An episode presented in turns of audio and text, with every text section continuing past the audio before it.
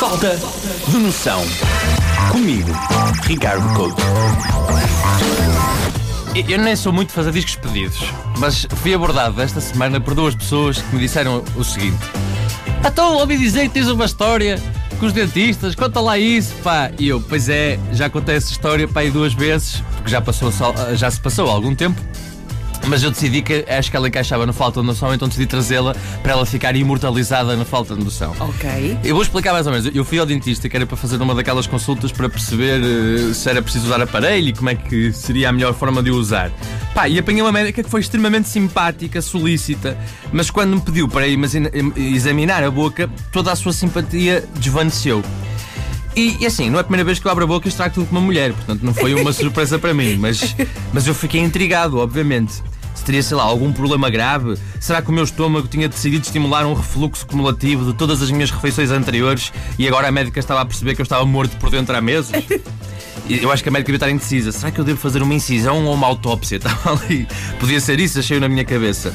Só que eu acabei por perceber o que é que estava a passar quando a dentista decidiu erguer um espelho à minha frente para me explicar os meus problemas e eu tinha preso, mesmo no meio dos dentes, um pelo. Um pelo da barba, porque eu uso assim a barba algo grande e é normal que quando a barba fica um bocado grande o pelo comece a encaracolar. Portanto, um destes pelos encaracolados tinha ido para, para, portanto, para o meio dos meus dentes. Ou, ou seja, o que para mim era, com toda a certeza, um pelo da barba, também era, com igual certeza para a minha dentista, um pelo público. Isto começou antes de uma consulta dentária, estivesse em casa e dissesse à minha namorada: Olha, anda cá! Eu até fiquei com um dilema que é: explica a situação à minha dentista ou faço conta que nada disto aconteceu? Acabei por escolher a segunda, não é? Porquê? Porque eu acho que nunca saberia ter tido esta conversa. Olha, sabe, doutora, não ligue, isto não é um pintelho, atenção. Isto é barba. Ou seja, eu acho que se falasse ia ser muito pior. Ia passar por um chalupa que passa o dia todo a lamber-se em casa, como se fosse um gato. É muito estúpido. Pá, eu, eu, eu vou ser sincero.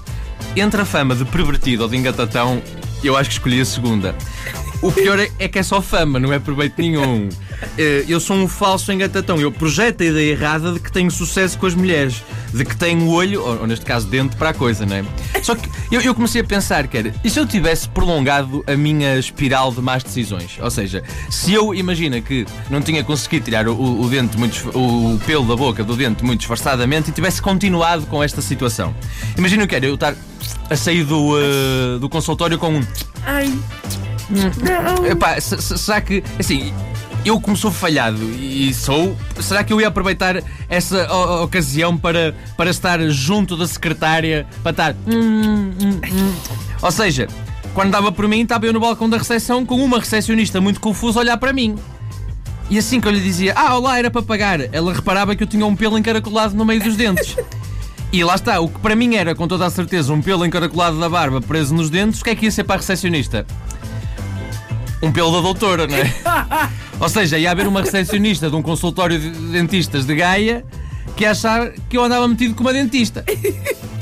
E o pior deste dia é que eu sei que a dentista me vai apresentar aos seus assistentes como o paciente que. Opá, há pessoas que vêm para aqui da pior espécie, com a pior higiene oral. E ao mesmo tempo vai chegar uma recepcionista à casa e vai contar aos familiares: olha, anda lá um paciente que anda metido com a doutora. E nisto tudo eu dei por mim a pensar que estou metido numa espiral de epá, sim senhor, anda lá um Dom Juan dos consultórios dentistas e na verdade sou só uma pessoa que tem um pelo da barba na boca. Portanto, eu inventei o falta de noção para, para expor toda a falta de noção no mundo, mas meus amigos, calhar todos, portanto, Ricardo Couto, que falta de noção. Falta de noção. Comigo, Ricardo.